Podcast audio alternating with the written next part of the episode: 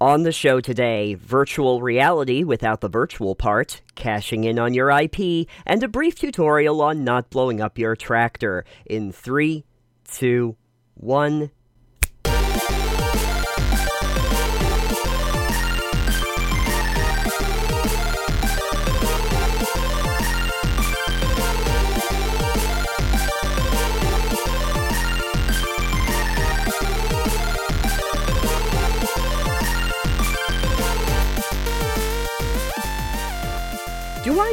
Like a character from Jet Set Radio Future right now?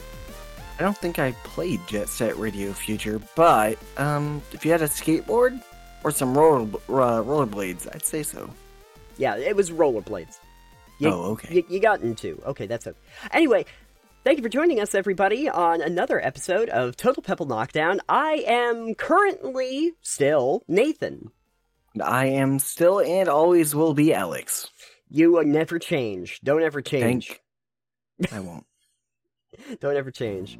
Uh, all right. We got a few things to get into, so let's just jump into it. Oh, that's somebody else's thing. I won't say that one. Let's do stuff. We'll Let's- just steal someone else's thing. I don't care. Yeah. Let's get this over with. Let's make that the phrase. um, I like that one better.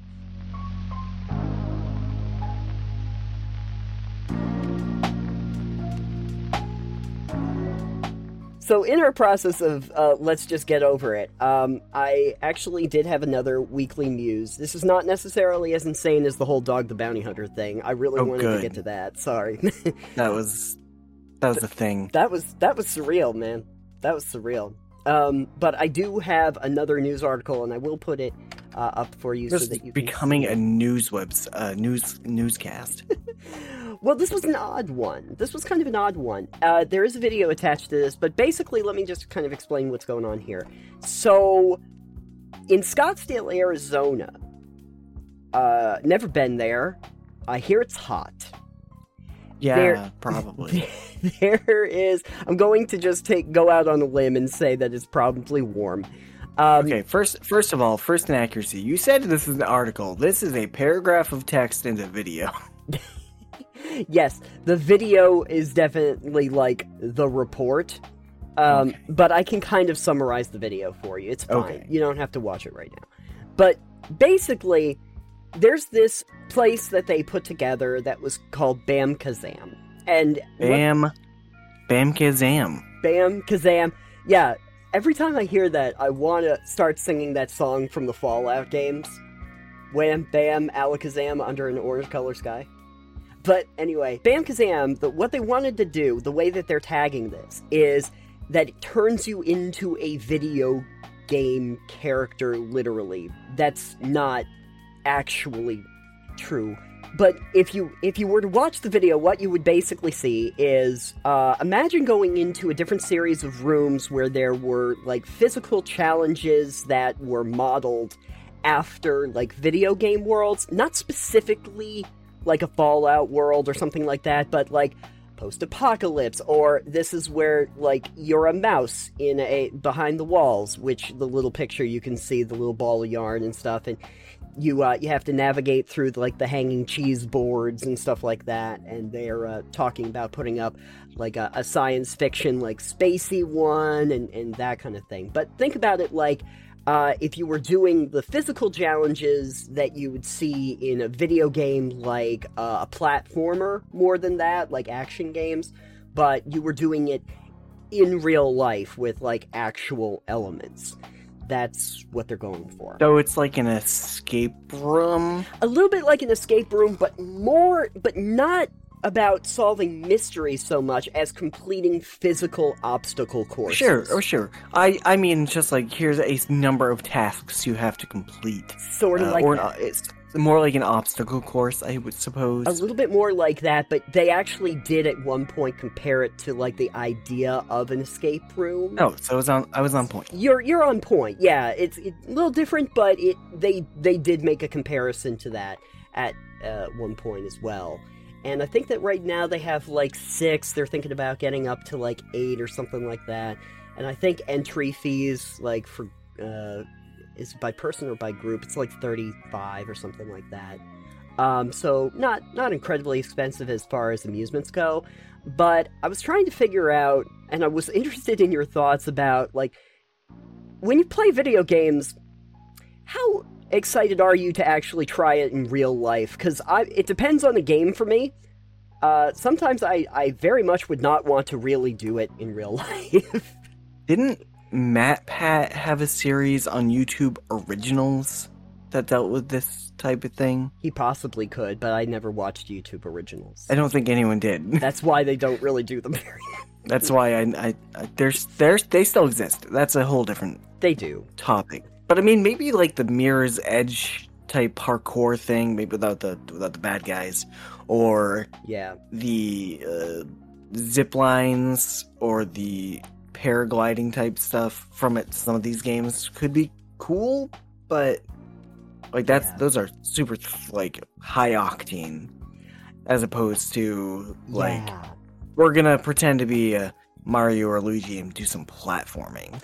Yeah, it, it, it is, and I could kind of see it too. Actually, what what kind of got me thinking about this, and maybe the reason why, uh, you know, I wanted to talk about it was because uh, people might not know this, but before I started doing podcasting, one of my jobs was I worked at a high, high ropes course, and Yes, I, I, remember this. They do? no longer exist. they really don't. But um, I uh, I was a safety instructor. I worked about forty feet in the air on uh, on high ropes courses. Very familiar with things like zip lines, how to operate those, and, and a lot of different challenges. One of the things that's interesting is that when you watch the video that they do. Um, you see like the hanging cheese boards and stuff like that, and I thought to myself, yeah, we had obstacles like that. It was just that at the time they were like about 30, 30 40 feet in the air. um, but these this time they're on ground, which I have to be honest with you, probably does seem a lot safer. Also, kind of less exhilarating, though. I, in, in retrospect, uh, the courses that I worked on probably were a little bit closer to like the Mirror's Edge or the the video game experience than what they have going on here. Um, but you don't need to have nearly as much specialized equipment, and I'm sure that was a big thing for them uh, fun little side note for everybody. One of the reasons why high ropes courses were really big in Europe, and then they started to come over to the United States, but they didn't necessarily get big in the United States at the same time, is because um, Europe, when they tried to create amusement parks, the, the land masses are smaller and the actual footprints for different amusements are a lot smaller, so they had to think about building vertically rather than out yeah. uh, which is the reason why they were like, we can fit a lot of stuff in a vertical high ropes course uh, in a pretty small footprint by comparison. Um, luckily, we have we have a lot of acreage, so so we invented like you know your uh, your fairs, your your fairgrounds and stuff like that. yeah, we invented the fairgrounds. No, well, we didn't. We It's an amusement park. an amusement park. Yeah, we invented it, folks. No, we didn't, but we did. We did uh, gravitate towards that style of uh, entertainment. But the challenges here seemed okay. There's nothing specialized, like I said. You can't like it, they don't like call them Fallout or you know Starfield or anything like that. Um, but just get the the general feeling of it. Um, I'm not quite sure. Like the one that they seem to highlight a lot is that whole thing where it's supposed to be like you're the mouse in the wall, and I I have absolutely no idea what game that would be referencing. if you happen to know, folks, I'd love to. It's got to be something where you shrink down. Maybe there was something in Alice Madness Returns. I can't remember. Uh, Maybe it's grounded. Maybe it is ground. You know what? You're right. This is probably a take on Grounded. There aren't a lot of interior spaces in Grounded yet. Maybe there will be one day. Maybe. If you could create an amusement park of sorts and you could take something from video games, some some element from video games, what would you think would translate the best into a real world experience? Oh, uh, Planet Coaster. Duh. You're right. Roller There, coaster I've roller coaster tycoon? I've just ruined your entire question by giving you a sandbox game where you can build an amusement park. But here's the thing actual people building the amusement park in real time Oh, seems no, that horrible. fun. That seems like a horrible horrible. idea. Oh man. Oh, If I had to like pick type a type of game, it'd probably be like a platformer. Yeah, Sure, sure, like it's it's very simple sure. compared to some other things you'd have to make and do. Like Yeah. you could escape rooms, obviously, or you could do like hidden object type stuff. Oh yeah, you could do that. You could do Um, that. Um, I uh, I also realized that if you were talking about like taking a first-person shooter and putting it in the real world, that's pretty much paintball, right? Yeah, with the way first person shooters are nowadays, where it's all cover based, yeah, that's that's paintball. Yeah, Which is why in Watch Dogs Legion and you get the uh, paintball guns, it's like, oh yeah, this is fine. yeah. I haven't I haven't gotten to uh, Legion yet, but it, it- that's good. They have a paintball gun. Yes, Perfect. lots of different weapons that people can get, and paintball gun is one of them. It's non-lethal and fairly effective. Yeah. well, you know, having played paintball, I can tell you that um, if you weren't wearing padded clothing and the face masks and everything, paintballs would really hurt. Yeah, especially when you turn that uh carbon dioxide setting up on them. Oh yeah, yeah. I re- the one time where we went to paintball, uh, one of the guys we went to with, he had his own. They have to calibrate them to make sure that the psi is correct on ones that you bring from your home, so that they're they're even. And his was so high, it was like you you heard the little thing go beep beep beep. Whoa, we gotta turn you way down there, kid. Yeah, you turn that uh, setting up too high, and you're gonna break skin pretty easily. Oh yeah, yeah, yeah, yeah. Even with the settings that they had, I got hit a couple times. With, ow, yeah, ow, it's that's not fun. good, good sport if you want bruises in small places. Yeah, I think that's why a lot of people go for laser tag. Same general And- idea, but And airsoft. airsoft. Yeah, exactly. Um, so hey, you know, you could try airsoft with courses like this, but we're Sure, you could do laser tag with it too. you could absolutely. I'd love to be a mouse and have a have a laser gun. Can you imagine being a mouse with a laser gun? You just do a cyberpunk laser tag experience And get Keanu Reeves to show up. Can Keanu Reeves do a Mickey Mouse voice? I hope not. If so, John- Johnny Silvermouse. Perfect. No. Oh my god. That would be amazing. John Wick, but as a mouse. Oh dear. John Squeak. I think we're off topic now. Anyway, they're trying to bring video games into the real world. I'm just trying to figure out if it's actually going to be successful. I I'm I'm kind of up in the air on it. Some people might like it. I think though that the video game community, if you're really into video games, you probably want to actually play the game, not in real life. Yeah, I was kind of just thinking that a lot of people who are going to play a lot of games probably aren't as interested in going and doing physical activity in that kind of capacity. Right. And um, in many ways, I'm wondering if this comes a little too late as VR starts to get really popular. Yeah, VR and AR, because you can also get the things that you can overlay on your phone and just like, oh, I've suddenly made my real world a video game by having these objectives and things I can do. Gets me to Like- thinking. Like, you know, Pokemon Go got lots of people to get outside. Yep, it sure did. And it did get me to thinking, like, I wonder how many people who go to Bam Kazam will just be, like, playing like a Pokemon Go and trying to catch the Pokemon in the actual uh, game. If you want to go to Bam Kazam and you think there is a video game that would be a great as a partially indoor uh, physical experience, let us know. Yeah, if uh, you could go into any game as a real world setting, what would it be? I can tell you that my uh, pick for not doing that would probably be Fallout. Mine would be The Sims.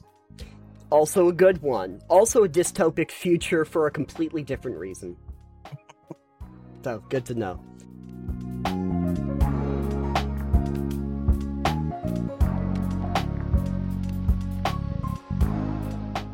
Once again, once again, we come to uh, the point where we have to do a soapbox. And this is probably not going to be necessarily as contentious as the last one we did.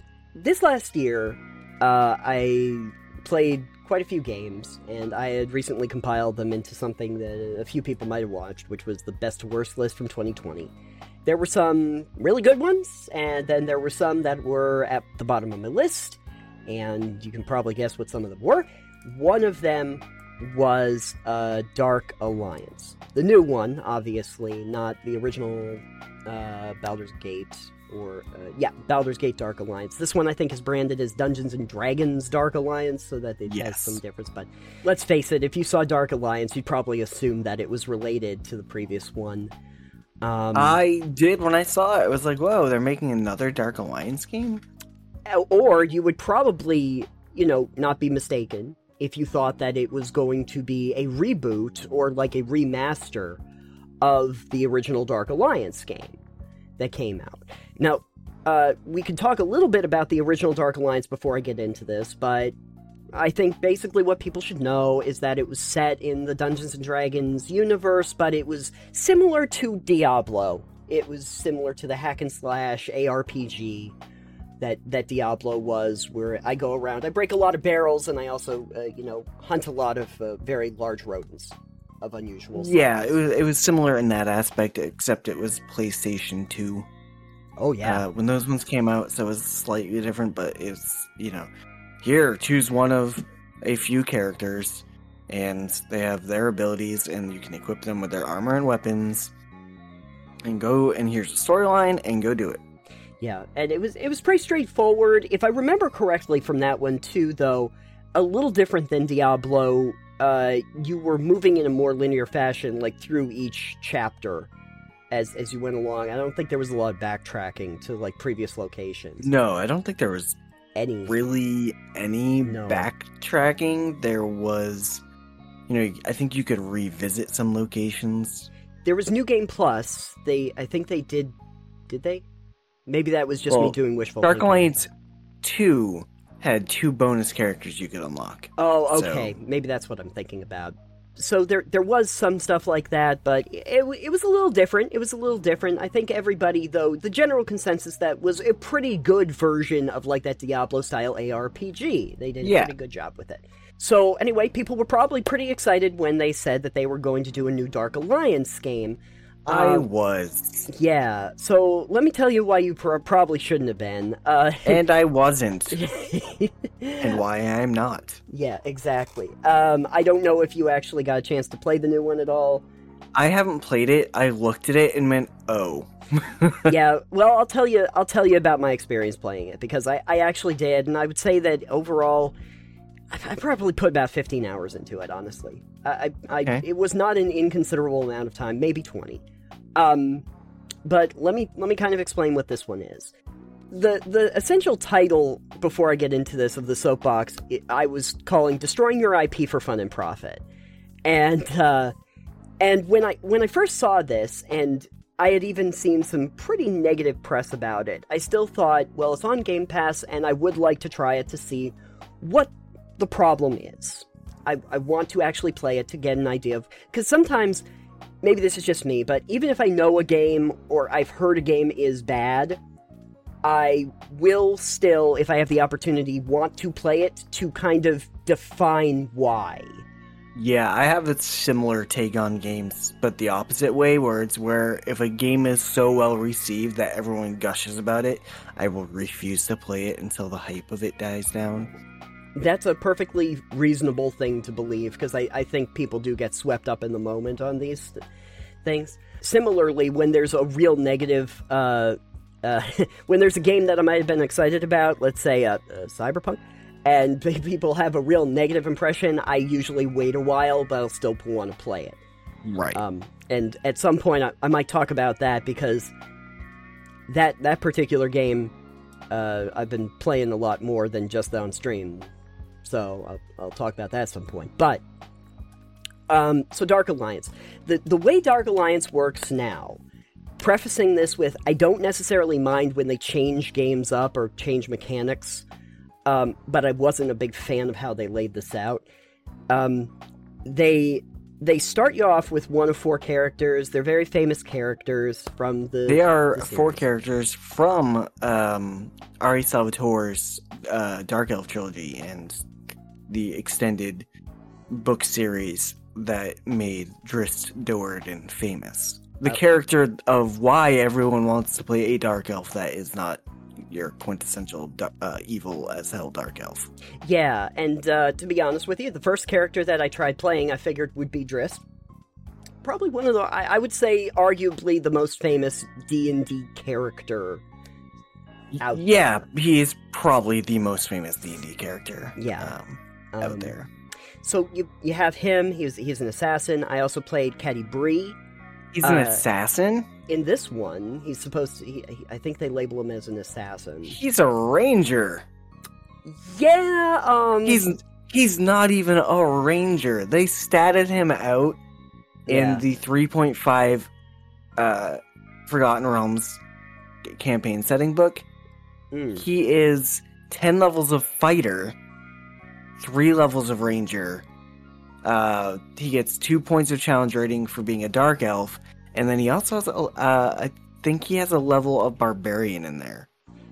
That sounds interesting, actually. Um, Catti-brie, I think, is technically called a fighter, um, but seems like she would have actually been statted for a ranger because primarily she's a ranged combatant. Yeah, you you can make a ranged fighter, it's fine. Yeah. Um, and then the other two, I think one is a paladin and one is also a uh, is is also a fighter class. But I think they're all pretty much fighter barbarian. classes then. Because Yeah. Bruenor is definitely your fighter. He's wearing heavy armor, he's got a shield and a hammer because he's a Mhm. dwarf. yeah. And then uh, Bruenor should be a barbarian. Yeah, I might. Or might- sorry, um, Wulfgar, should be a barbarian. yeah, yeah, Does he get to throw his hammer? yeah. I didn't play Bruenor. Sorry, Oh, or or Wulfgar. Okay. Well, but I, I Wolf- think so. Wulfgar. Sh- I think I said Bruenor. Wulfgar, the guy with the two-handed, the human with the two-handed hammer, should be able to throw that. Okay, He should be able to throw that like freaking Thor. they do all seem to have some kind of ranged ability, uh, but it does seem to be uh, preferential to certain characters and not others. Um, Yeah. They also all have some like special abilities, but something I was very surprised with by that list that we were just talking about is that it doesn't seem particularly varied in in the kinds of characters that you play, uh, especially because this is potentially a multiplayer game where you can have uh, many characters. You would think maybe they would have a cleric or something in there. Uh, maybe they would have a mage, like any kind of a spellcaster who primarily does spells. Um, they they just don't. If it was Baldur's Gate, there was a bunch of characters that I remember from like the Baldur's Gate games that could have fit the bill for that, uh, but they they didn't use any of that. Anywho, the way they set this up is that you have a hub world, and uh, you can buy stuff from the vendor and stuff, eh, whatever, and then you go to this little table and it shows you a map and different quests that you can take on and they're they're all like campaigns that are in three parts. And you choose the one that you want to do and more unlock as you do the initial ones. Uh, and they basically tell you okay you can do this. What challenge rating do you want? This is your over this is your general power different powers are, are equated to different levels and just go to like 1 to 6 for challenge rating okay great and then step into the light and you'll go to that particular quest piece okay Okay. yeah. So you go into that quest area, and uh, you basically start getting into a very linear quest line. Not a lot of exploration. There are some off the beaten path places where you can go get chests and stuff. And then you get to essentially fighting arenas that are set up throughout the world, and you have to battle the monsters that are there. Periodically, they will offer you the ability to throw down a campsite. You can either use it as a save location to replenish all your stuff, or uh, increase your loot modifier. Because the weird thing about this is you don't actually get any of the stuff you've acquired in that area until you have completed it to the end and beaten the boss. So once you've beaten the boss of that area, this this big thing probably takes you I don't know, maybe 15 minutes, 20 minutes or something for one of these areas. Um, once you've done that, anything that you've acquired is now acquired for you. And also your experience and everything like that. Up to that point, though, you don't get anything, so if you bail, you're left with nothing. It's kind of an all or nothing system that way. Um, Okay.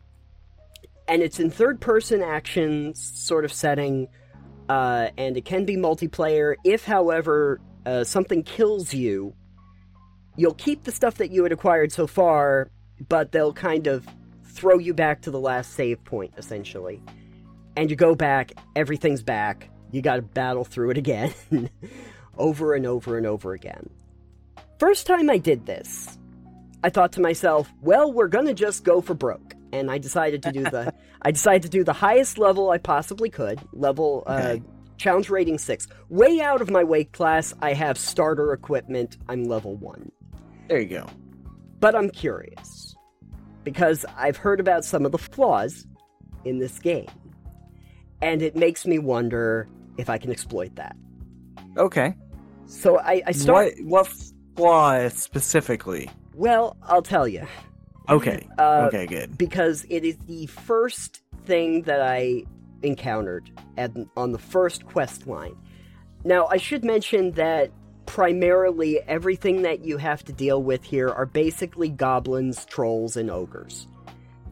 There's not a whole lot of variety in enemies, but those are pretty That's much a big gap in power difference between those. There really is. So I'm going up against the challenge rating six goblins uh, pretty soon after I get into this first piece. And you see this little encampment, and there's some goblins in it.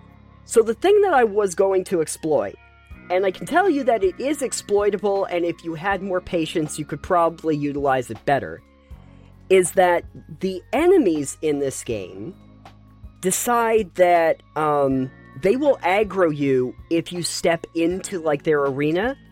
They will come after you. If you however step outside of it they instantly forget you exist Oh, and go back to their starting locations. So i tried this with Drizzt and uh, did some ranged attacks the problem of course is that with me with my starting equipment and them being such a high level the amount of damage i was doing to them was so minute. And i had to like step back in the arena and then they go oh there he is. And they start running at me and then i just get right out and they go ah he's gone. And they go back to the thing. And i'm just Wow. chu- chucking as many as i can. And eventually i'm starting to think to myself well i have some special traps. Maybe this will go a little faster and i get in there and i realize that they like smack me a couple times and i die so I, so I was like, maybe, uh, you know what? Screw it. I'm just gonna go to the baby setting and just do do one because I want to see what this this thing is because I'm not gonna have the patience to do this for the entire thing. Right, that's the the thing I have about exploits. There's so many exploits in games that are look really fun, take a lot of setup and patience I don't want to deal with. Right. And um, I started to realize, like, I, I tried uh, challenge rating three, which was a little bit out of my class, and I did a little bit better there. Got cut through a couple areas, but then when I realized I keep getting kicked back to my original starting point and have to deal with it all again, uh, I was still not interested in it. That actually led me to find another interesting little exploit. You, I guess you can use in the game. Is that for the majority of combat experiences, you can basically just run past the enemies. Assuming that the doors are unlocked. There's a few areas where you have to battle somebody to get a key so you can unlock a door. But beyond that, most of them, if you just run, nothing hits you. You just run past them, and they go, Get him! And they never do. And of course, the second you get outside their arena, they go, ah, he's gone. And they run, they go back to their starting location. That's- I have video footage. Because after I realized Drizzt wasn't working for me, I went to Catti-brie because I thought, well, if I'm going to try ranged combat, I'll go with the Archer. There's video footage I have of me as Catti-brie standing on a ledge right outside the uh, the essentially the battle arena with a, a bunch of these like little goblin dudes just standing there. And they haven't seen me because I'm technically outside, and just going and just I, I have a combo over 200 just doing this continuously because they are not, they, they don't care. They literally just don't care. And then, oh, yep, yeah, killed him, move on. just unlimited arrows. Just keep on, Jeez. just keep on going. Um, and the only thing you have to worry about is that your stamina meter, meter will go down if it goes to broke. Your maximum lowers. So you have to be a little conscientious about that. So is this trying to be a Souls-like game? No, because in a Souls-like game, you would lose all of your stuff when you Oh, okay. and and it's not an interconnected world like that.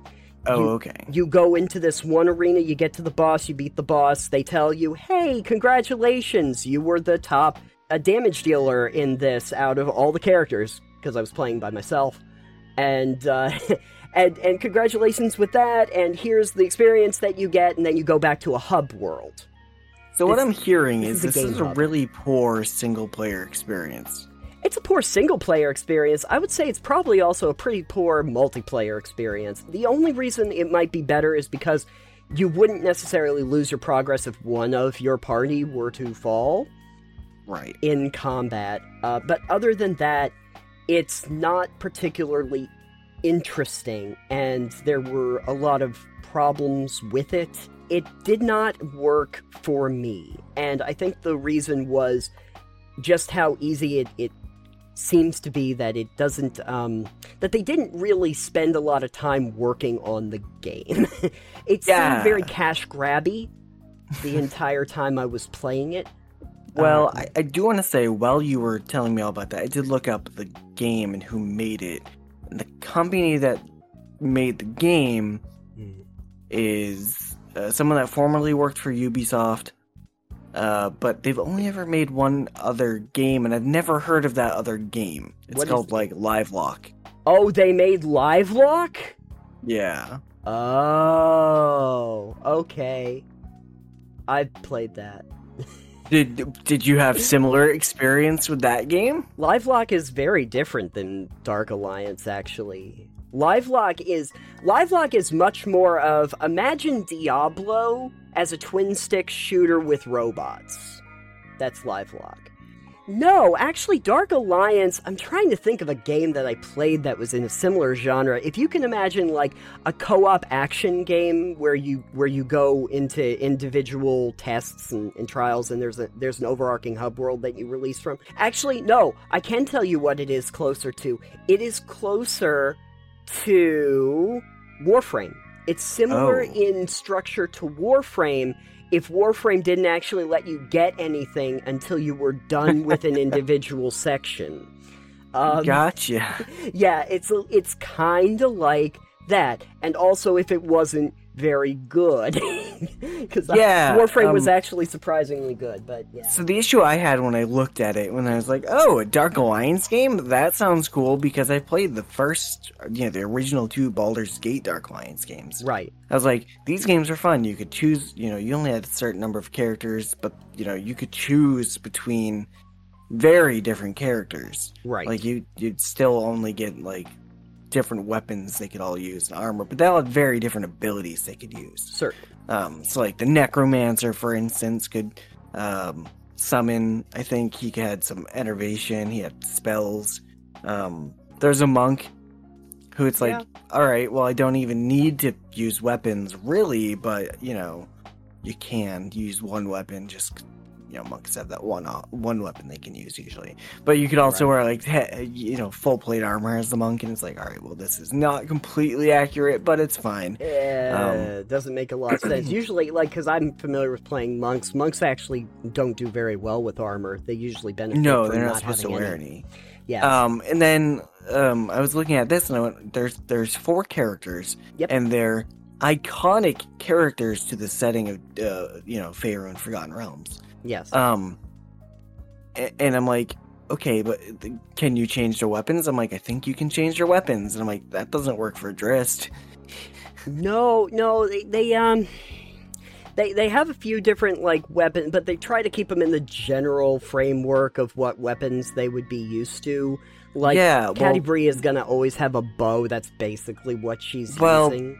Both Drizzt and Wulfgar in lore have very unique weapons to them. Yeah. And in and in this, it is a like a color coded loot system, like common to legendary. So you will get higher level and rarer gear. Well, yeah, in that- it. Case one of Drizzt's scimitars should already be a legendary weapon. Right, but obviously because they need to do the balancing and make progress, they they don't do that.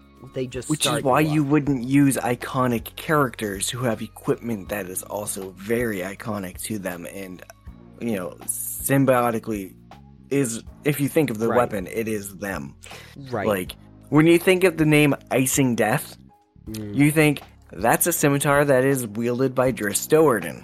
right, right. It is a Frostbrand scimitar. It is the bane of anything fire based. Yeah, yeah. Um, the armor, since you brought that up, is also very interesting because there are basically just a few sets of them. They are all set based. There are no like one off pieces. Um, I don't like when games only make set based armor pieces. Right, because what they do is they say that if you have like three pieces or six, pe- five pieces or eight, I think something like that, uh, you get uh, bonuses for having that number of pieces for each set. But all the way from amulets to your to like your weapons to all of that, they are all based on on some kind of a set. So Yeah, I see the was- iconic stuff in this. There is another game I was playing that does the exact same thing. Mm. And I'm like, I don't. I think it's actually Assassin's Creed uh, Valhalla, Oh, do they do that in Valhalla? where it's okay. your armor all has like not every piece of armor, but most of them have like sets. So you have more than Got it. you know on their own. They're essentially useless. Like they have their armor rating and whatever stat they've got on it, but like unless you're using these pieces of armor as a part of a set, it's not worth mixing and matching them. Right. Right. And in a lot of cases, I'd prefer to get armor that I can go, oh, this piece helps with this specific thing. This piece helps with this specific thing. right. So you can have Right. like, all right, well, I only need like two pieces of the set Yeah. to get this ability, and then I can do whatever else with my armor, or I can wear like two pieces of another set. I like that because it, Sure. it means you can have better build variety. right. They do do that with Baldur's Gate, uh, Dark Alliance, I should say, because it's not Baldur's Gate Dark Alliance, but they do it with the new Dark Alliance, where there's a certain bonus that you get, and then a certain bonus you get if you have a higher one. So I guess they're thinking that if you had like half the pieces were of one set and half the pieces were another, you you'd still get something from it. But literally, like the like there isn't like a piece of equipment that I saw that is not attached to one of these like seven sets, six or seven sets. Um, and they're kind of specialized for certain things. Like one is going to be really helpful for poison and acid and stuff like that. And one of them, I think, is is more for like range combat, and one of them is for certain enemies and stuff like that. So they they try to specialize it in that way. They even just to make it a little bit more convenient, tell you the different with the different campaigns what set of armor is going to be most beneficial to you for that Oh. particular campaign interestingly enough but uh, in general that's that's the framework and it did feel like they were they were going for the commodification of this a little bit more the idea of trying to create a multiplayer experience that like they could they could sell as almost a live service like a co-op sort of thing Yeah, I'm Yeah. kind of wondering what Wizards was thinking when they were like, yeah, we'll give our IP for all of these major things, just all these really famous characters, to a studio that's only made one other game. And I, I don't necessarily know if I'm gonna criticize the studio. Well, I mean, I'll criticize the studio for the fact that they really needed to um, figure out some of the mechanics of this a little bit, a little bit better, and how it was set up. But I am curious about why Wizards wanted to go this route with Dark Alliance. I mean, there really wouldn't have been. I don't think anyone would have really complained if they just did what they did with the original Dark Alliance and just made a game like that, even if they wanted to do it like in a third person action perspective, but Yeah. have like a continuous world that you're going through instead of like a hub world and going on missions and that structure. Honestly, Yeah. I didn't really care for Neverwinter too much. Okay. Um, the uh, the the MMO one. Oh yeah, I played a little bit of that. Yep. I don't think I really cared for. it. I might. I think it's free, right? It is. So is uh Maybe I'll- Maybe I'll Star download it again sometime and I'll Yeah. try it again. So um, Star Trek, which was made by the same people. Oh, was it? Okay. Yeah. But like, I could see a almost Assassin's Creed like game that they Yeah. would do with D and D and the Forgotten Realms and the Baldur's Gate, Waterdeep. That the Sword Coast, where it's, everyone does everything, and D and D is in the Sword Coast. right. Um, right. except for everyone who hates the Sword Coast because it's so everywhere. Yeah. Um, yeah. I think a game like not because I really love Ubisoft's formula. It's very much the same cut and paste thing in every single game now. But if it works, it works. Um, but something like that, where it's like you make your character and you can choose your class or you can multi-class, and then here's your open world experience and tons of radiant quests and stuff. I think that would be great Yo, yeah. for a D and D game. oh yeah. A D and D, uh, like Fallout or Skyrim mm-hmm. type game Mm-hmm.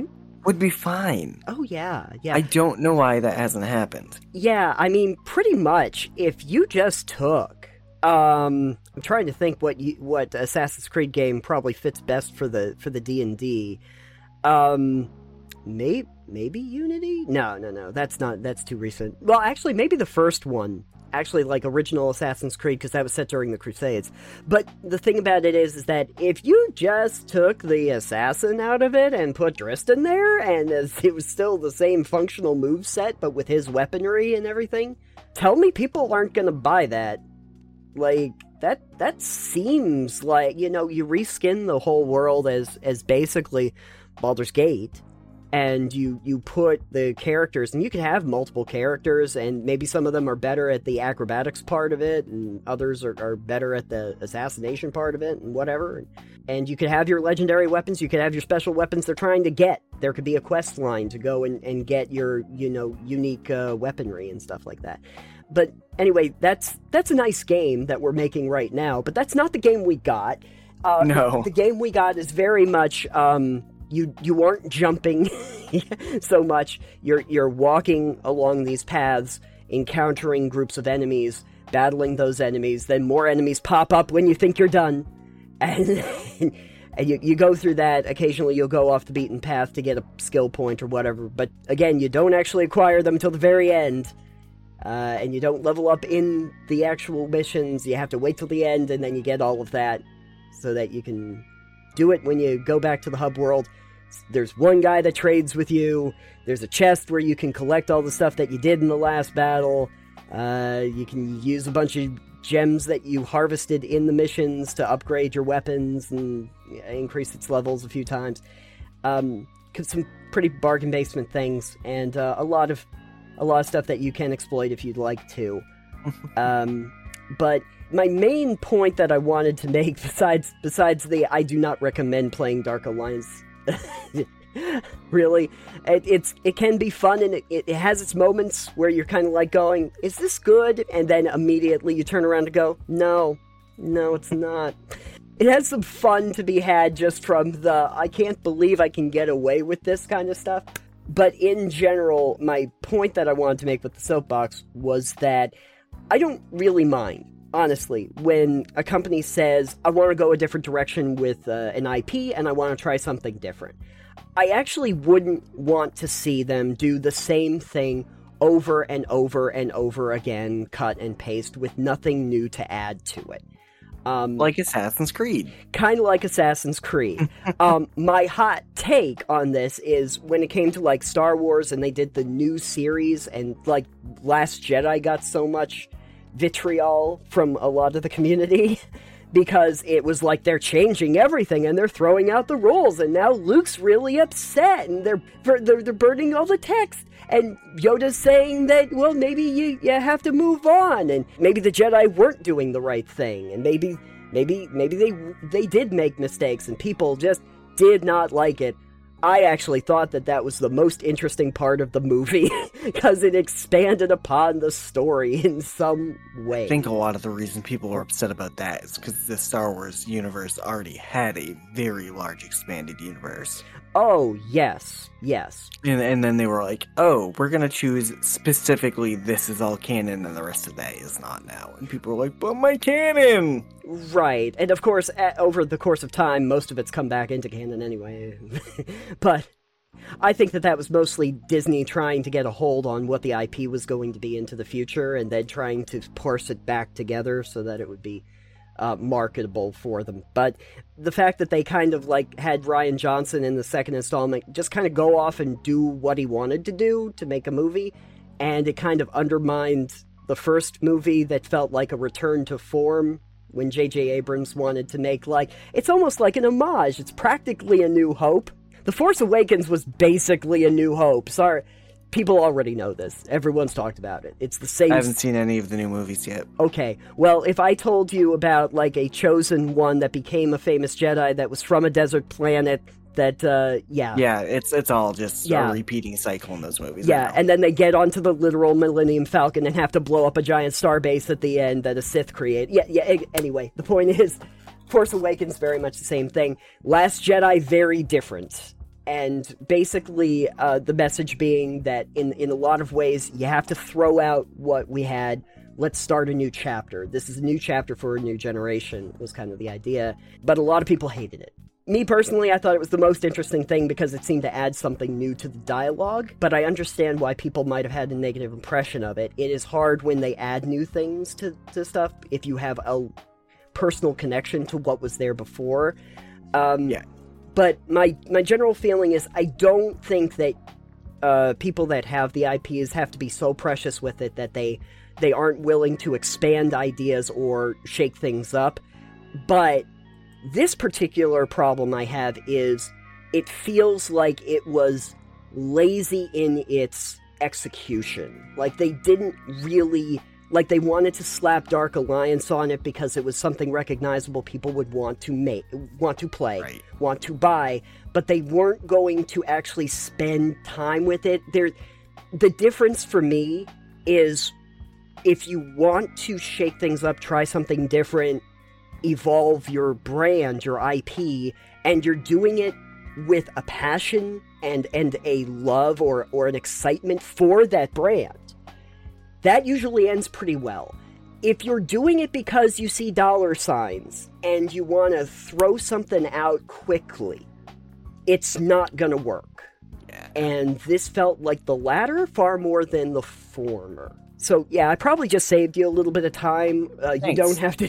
Yeah, don't have if to. I, if it ever comes on to Epic for free, for free, I'll you, probably check it out. this is what I would say because I I had it on Game Pass, so that's why I played it if you have the opportunity to try it for free, I do suggest trying it because see how much we hate it. Because a lot of times when I'm trying to articulate why a game doesn't work, I think that somebody playing it does a better job of, than me explaining it. um, in a lot of ways, similar to like that's when, not what we're here for in this podcast. No, similar to what happened with like um, uh, San Andreas like when when I tried playing that, it's hard to articulate that the reason it it not good. um, except you can see with your eyes, I suppose. Folks, if you're gonna change up your IP, I understand that. That uh, I'm I'm totally okay with you trying that, but do it in a spirit of having an actual love of your brand and not just thinking of your brand as a cash cow. Good message. Good message. Let's let's end on that.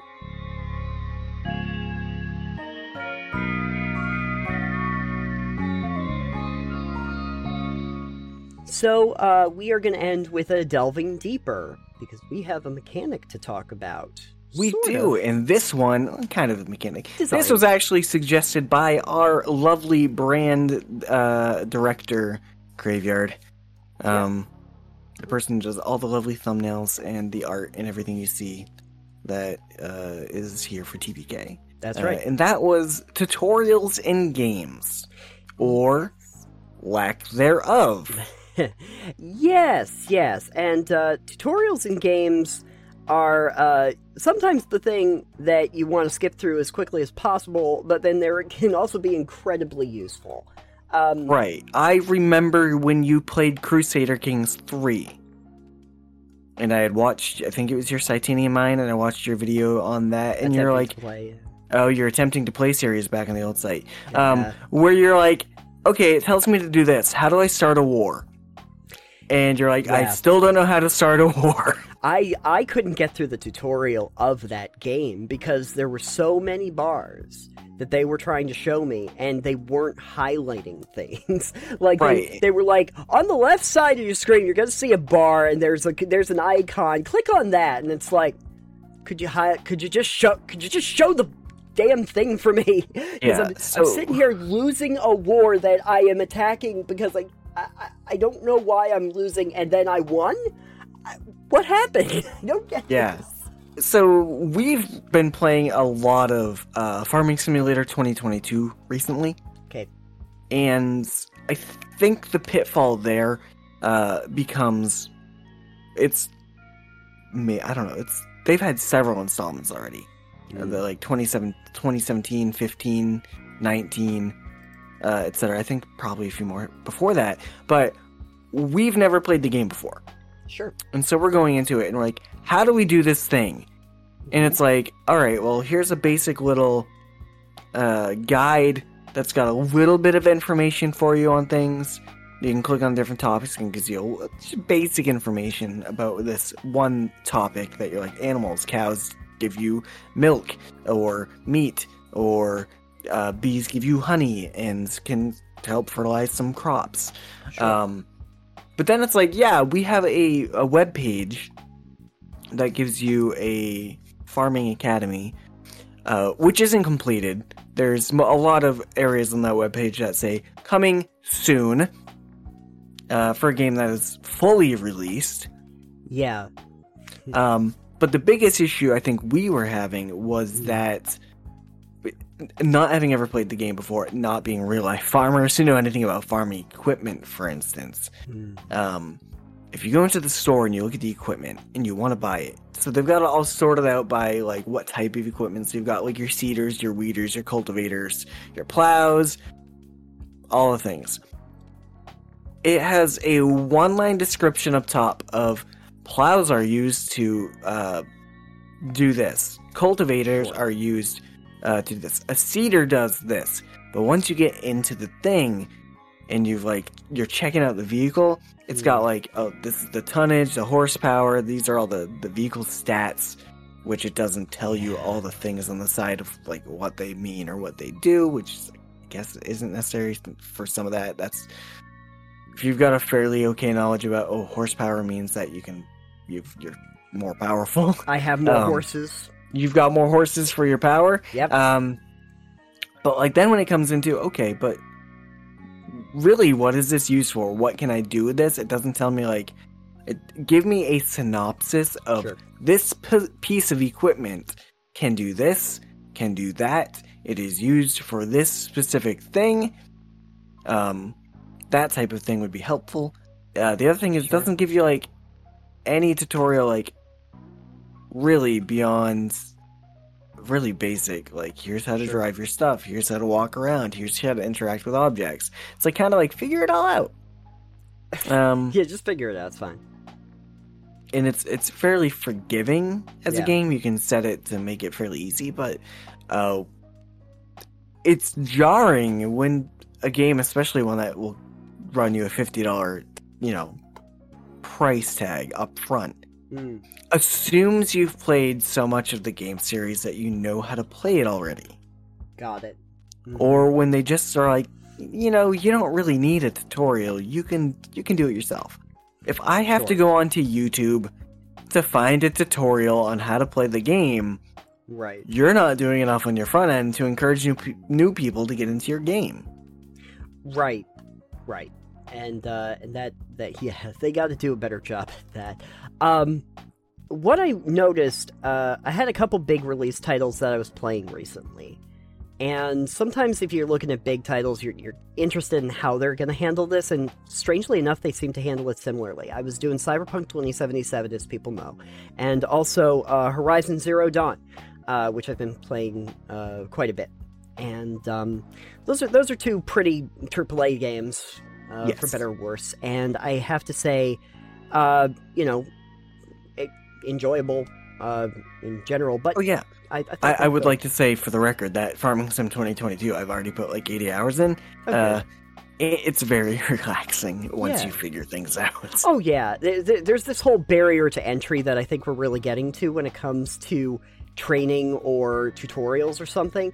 That's just trying to make that barrier to entry lessened so that it's Yes. easier to actually get into the game because there are a lot of very deep ones that are just overwhelming and very difficult to, to really parse together when you first get into them. Tutorials can help that tremendously Yes. the the way they do it is actually very similar in Horizon Zero Dawn and in Cyberpunk. Is basically they'll just start the game, and when a new element is presented as the story goes along, a thing will pop up, and it will basically say, "Here's how." Stalking works when you're in like Horizon Zero Dawn. This is the icon you're going to see at the top of the screen. An open eye means that you are visible. A closed eye means that you are not. When you are in the tall weeds, you're going to notice that close. Uh, Yeah. That is the new thing. So now that you know that, here's your objective is to take down the robo dinosaur in front of you wh- while you are in cover uh, this is how your bow works this is how the, the little rock works uh, distract it with the rock so that you can get past it period cyberpunk same thing is just generally okay you've unlocked the car. How do you call the car? You press this button and you can select it from a list and the car will come to your location. Um, not a specific tutorial piece in any of that but just we have introduced a new element. Here's what you do with that information uh, and we shall continue onward from there. I don't mind when they start with a very small number of mechanics and then introduce them, but I think it would be more helpful in a lot of these games if they had a linear beginning. yeah, For like action adventure games, it's really easy to do such a thing Mm, where you go, all right, we're going to start with just this kind of like first two, maybe two hours, three hours of the game. sure. That's fairly linear, or even just a half hour, a short tutorial like mission. yeah, It's like, all right, here's like this linear set of things you're gonna do, not much exploration, like to teach you the basics. Actually, a game that did a very decent, I think, um, way to introduce you to how to play their game was New World. oh sure, Like you make your character, you go into a cutscene, and the tutorial, uh, you know, your start, you start, and you go through like maybe a 15 minute tutorial. Here's how to move. Here's how to like jump.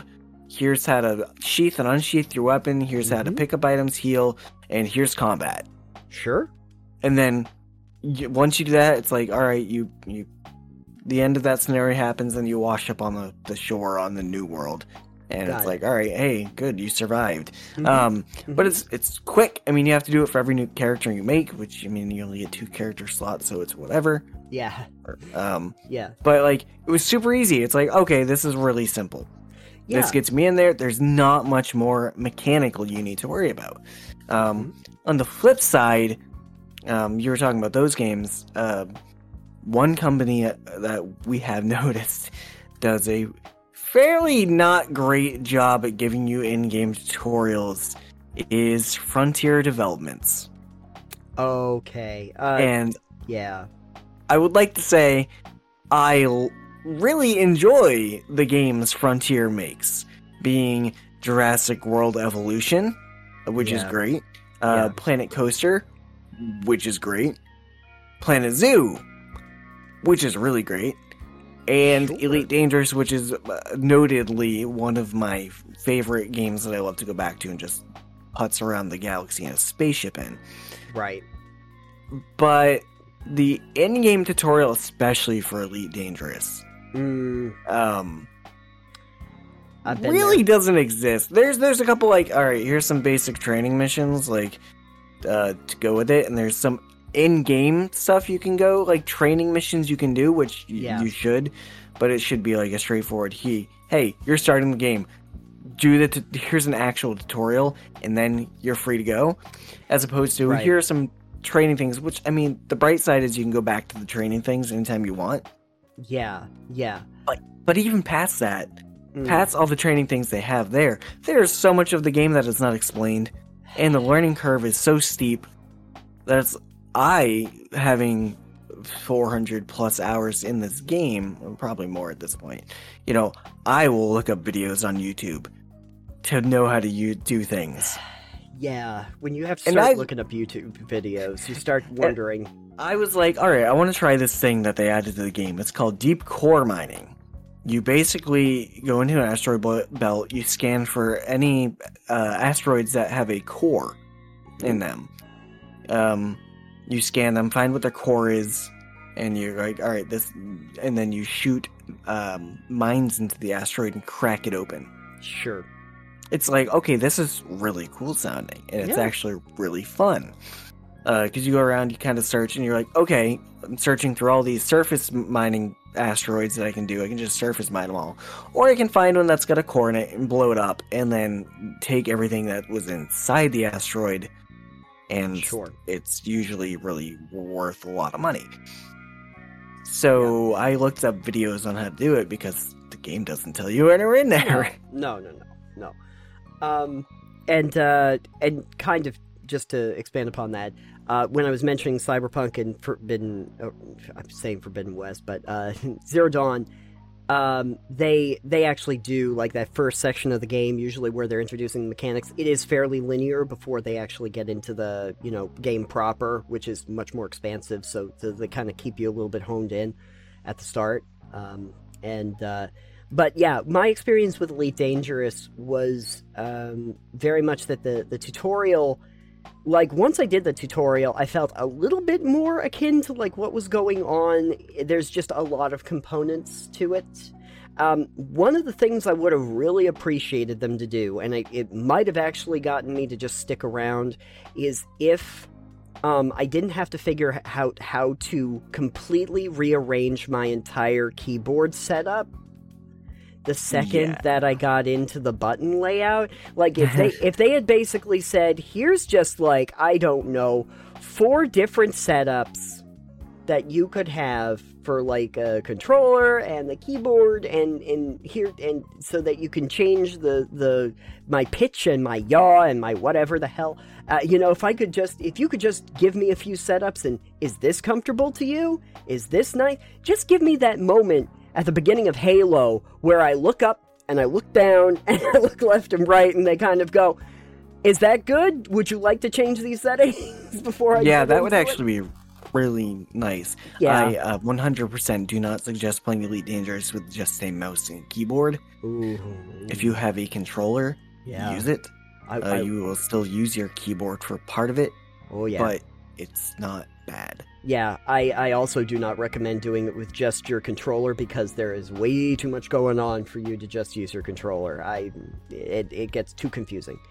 Yeah. Um so yeah, so you, you get a controller and a keyboard and a mouse and you might have enough buttons to play Elite Dangerous.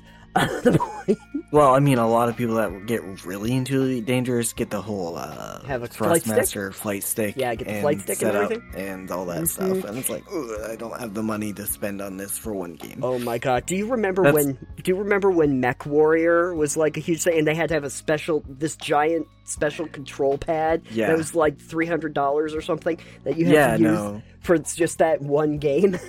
Listen, I'm all for peripheries that you can use for games and stuff. That's that's fine, uh, unless the single one is for one game and you're spending three hundred dollars on it. well, they made it. They made a sequel, so it was actually for two. Oh, sorry, two games. But still, yeah. It, like if you're it if you're really into the game and you're gonna play it a lot, okay, fine. a lot, I mean, maybe it's worth it. But yeah, if I could use it for other stuff, if they made it useful for other things, If I had a setup just for Elite Dangerous, yeah, I might consider getting a flight stick. maybe, maybe just that.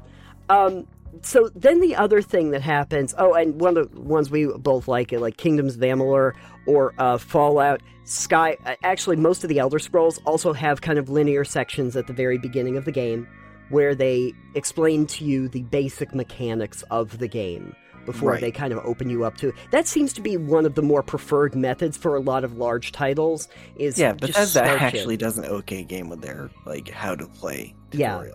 Well, basically, like just start start you off in like a cave or a dungeon, and then kind You're, of you've been arrested.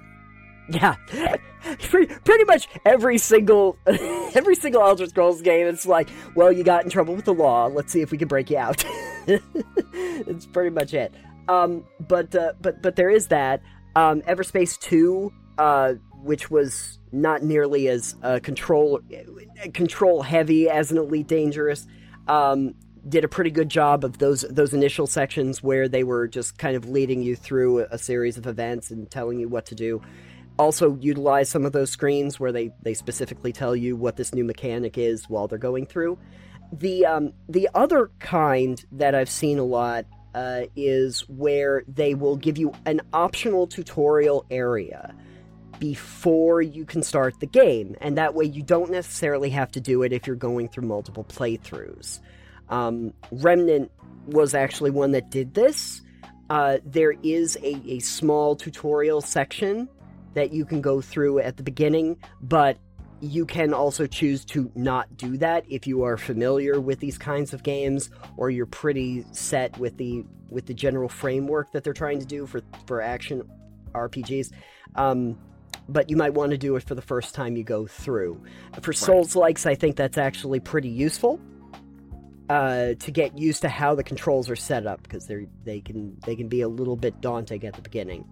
Um, but generally, I think that the framework has been try to start with a very small area to, to begin with, and then expand out. Um, the Surge Two does that. Also, um, I'm trying to think of the, the other one that I played recently. Oh, Greedfall. Greedfall is a similar. You've you've played Oh, that yeah. one. They have that they have that one area that's open world before you get to the new world and it kind of ex- it, you can kind of tool around in that city back home first Yeah, until you're ready to go. And then then you say i want to go on the ship and you go to the main game so is there a preferred style of introducing game mechanics that you like when it comes to video games at least Probably the the Bethesda type method. Like yeah you can do it all from the beginning, but like we'll teach you how to do it while it's introduced, and it's just a fairly short intro. Is probably my preferred sure uh, method. Like here's a Mhm. single mission that you're going on that teaches you the mechanics. Any other mechanics we're going to throw at you will be taught to you in the mission they are relevant in. yes yeah Um, I think that is is fairly decent. yeah the worst one is look up a youtube video Yeah. yeah don't don't do that folks 'cause- Sorry, Elite Dangerous and Farming Simulator. Yeah, and to be frank, like even um, medieval dynasty to some degree, it's uh, they don't do a great job. Like there's tutorial-ish missions, but they don't really specify like how to do a lot of things. Yeah. You kind of figure I it out as you go. that was a Planet Coaster and Planet Zoos. Like you have some career tutorial type missions, like zoos you can do, work on, and you can just keep playing with those at past it if you Mhm. want to. But it's not very clear on some parts of it, like how to do the thing that it's wanting you to do. Sure. Yeah. And it's like, all right, well, how do I do this? Yeah. Um. And it's like, I, it doesn't help. no. And thankfully for those two games, if you know how to play one, you generally know how to play the other. So if you've played Planet Coaster, you should probably be mostly familiar with how to play Planet Zoo at that point, uh, Right. except for the animal thing. But if you played Planet Zoo, then you should be very aware of how you can play um, Planet Coaster aside from maybe the roller coaster building. Yeah, um, I, I do remember playing the Jurassic Park one that they had done, and there are a lot of parts where it's like, okay, my dinosaurs are now eating people. What can I do about that? Because Watch like and enjoy. watch and enjoy. um, the uh, the other one that I, I was playing recently, and they've kind of gotten a hold on how they're supposed to do a tutorial because it is a very um, it, it is a very precise kind of game. Is uh, I went and played Tony Hawk One and Two. The uh, Did you? You yeah. played the remaster? Yeah, I got that on sale while it was on Epic. Um, but I, I got the one and two, one plus two, and one of the first things that they do is they say, "Would you like to go through the tutorial area?" And there is like a tutorial park, and they go, they basically allow you to just go through the park if you want to try different things and learn different mechanics, and then they show you if you'd like to do this again, let us know. If you'd like to move on to the next thing, there's a you know, icon. Go over to that icon and we'll show you this move. You do that a few times to get the repetition down so that you know how to do your jumps and your ollies and your manuals and all of that. And then we'll move on to the next thing. And hey, you want to try any of these again, you go right ahead. And or if you want to jump into the main game, go go for it. Um, they kind of they do it very piecemeal that like that, but they make it very clear at the beginning. This is how you can get the basics down. This is how you can use them. Try it for yourself. Do you feel comfortable with that? If not, you can keep doing it. Um, which which in extreme sports games where you have to have very precise controls and you have to get used to combos and stuff is very helpful for people that are not familiar with it out of the gate.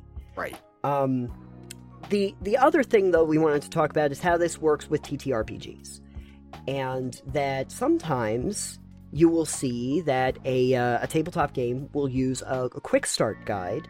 And a lot of times in the quick start guides, in addition to telling you how to make characters, they will also have some small like um, modules like yeah, some little- small adventures. yeah, just a basic adventure that probably take you just one session that in many ways will explain the uh, the general game mechanics for you uh, Right. and how how to utilize it uh, in uh, 1879 uh, they actually had given me a quick start guide to make my character it had uh, a series of like six, I think, pre made characters you could use that were at a certain level and that would work for the tutorial mission that they gave you. That was kind of like, I think, a train heist kind of scenario. And uh, basically, you know, just uh, you could run through that scenario to get used to how the mechanics of the game work and, and how your characters function if you wanted to to acclimate yourself to the game. We didn't have to run through that um, because the person that was running it works at FASA, so I'm pretty sure that she could answer any questions I had about the mechanics if I got lost. Um, but I did actually use the framework of one of the characters, which was a weird scientist, to build my weird scientist. There you go. So I, I could I could do that. They have similar ones in D and D. Um, Yeah, they've, they've got like the essentials kit and they've got the starter uh, kit as well right. that are both fairly good. Uh, the starter kit comes with pre-gens. Sure. The essentials kit does not, but it's got a condensed Hmm, uh, player's handbook, which is yay big instead of yay big. sure. Um, where it's like, all right, these are just some basics. Even though the bard is thrown there as a class that you can do, it's like, yeah, these are just some of the easier classes. Like, we're not gonna give you sorcerer or monk or paladin or Is the bard an easy uh, class? No, bard is extremely common. I didn't think so. I've never played a bard, but I was like, this seems tricky. bard has a lot going on. Yeah.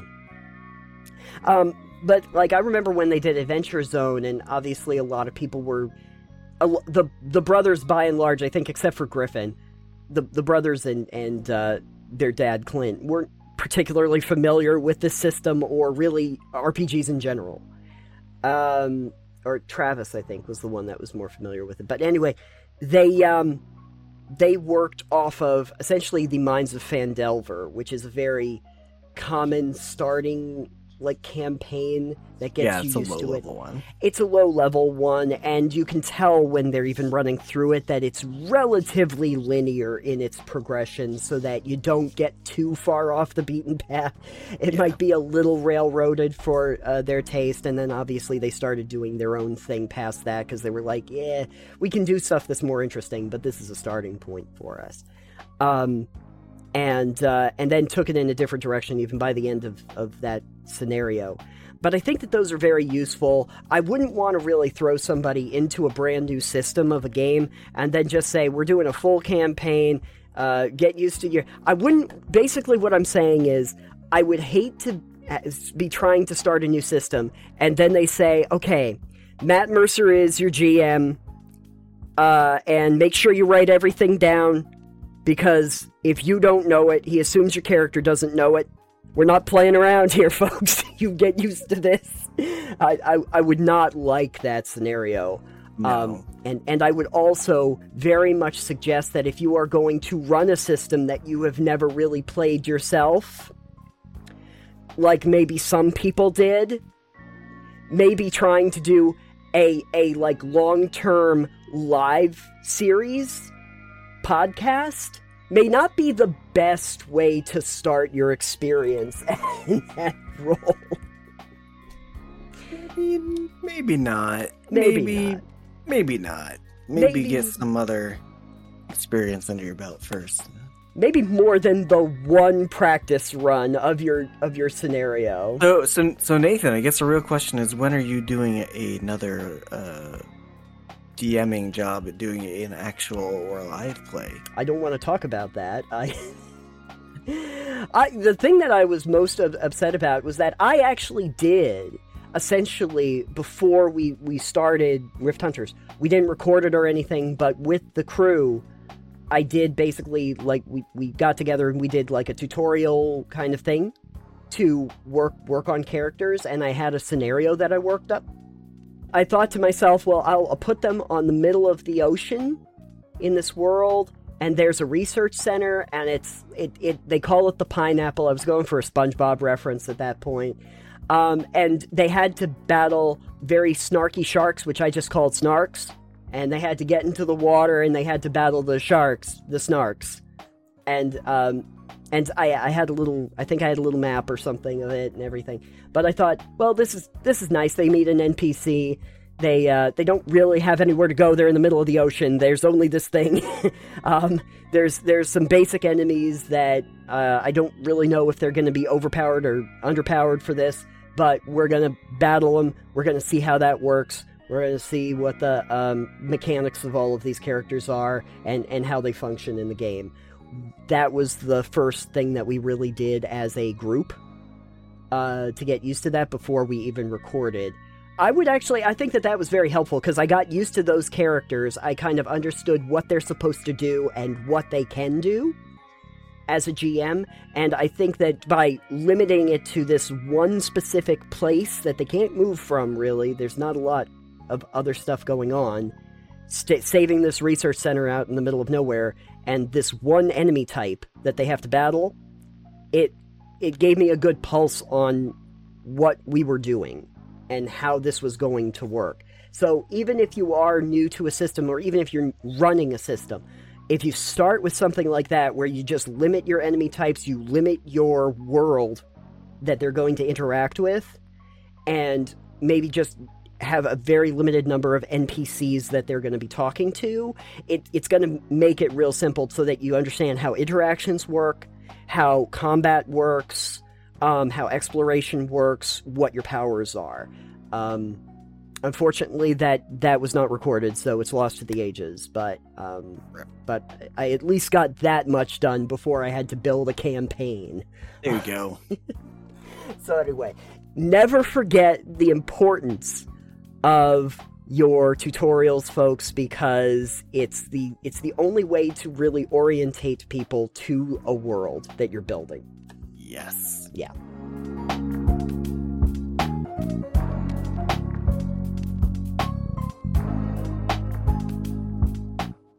I think that we have done as much of an orientation as we possibly can today on this episode of Total Pebble Knockdown. Maybe we should have done the tutorial as our first episode. There should have been a Total Pebble Knockdown tutorial. I don't know what that Maybe would be. that can be the trailer that we put up on the website when we replace it. We can do a, a tutorial.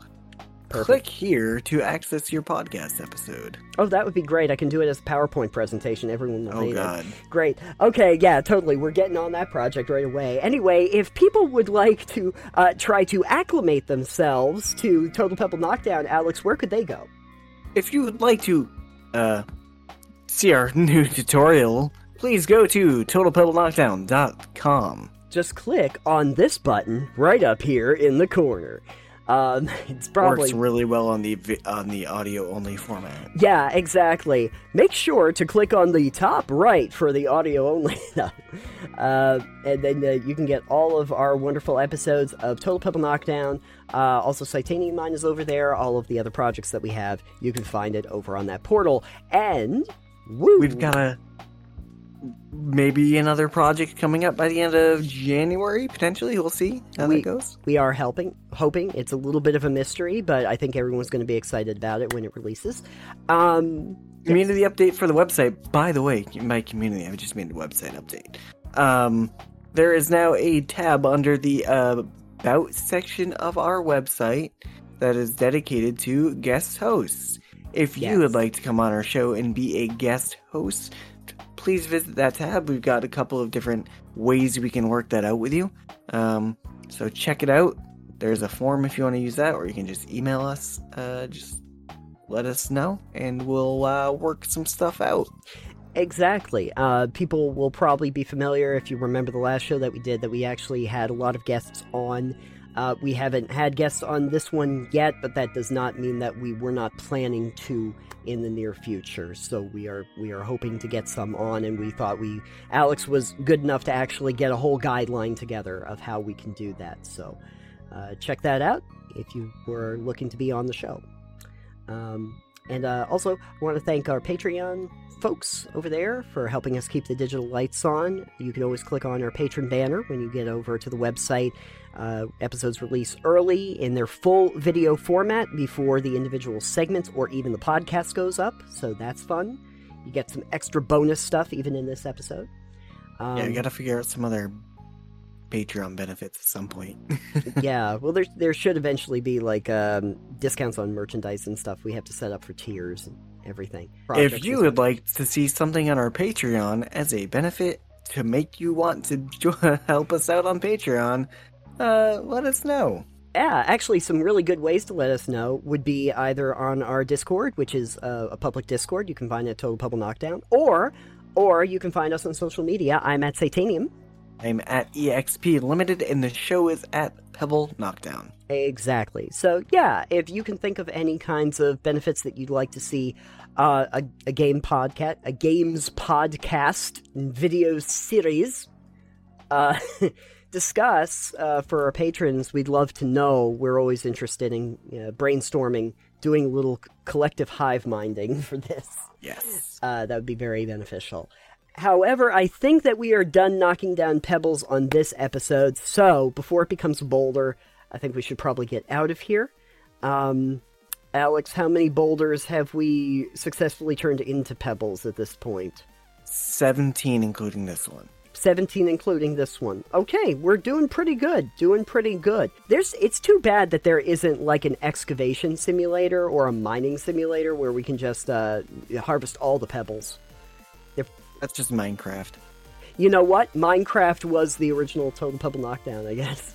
You was. down all the pebble blocks. Uh, thank you for listening. We will see you on the next episode. Goodbye for now. Bye.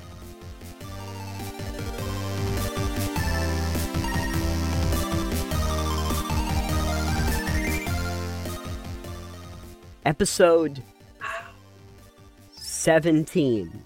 Yeah, that was my neck dying. Episode 17 Alex's neck dies. I got distracted by uh, The cat? the cat, yeah. This, anyway, the cat is just gonna be our co host. That's fine. That would yeah, get more. he screams a lot, so it would be good. Too many cats? Um, yeah, Ray, Ray already said that because she had both cats on her desk. Great, that is too many Too many cats. cats. Cool.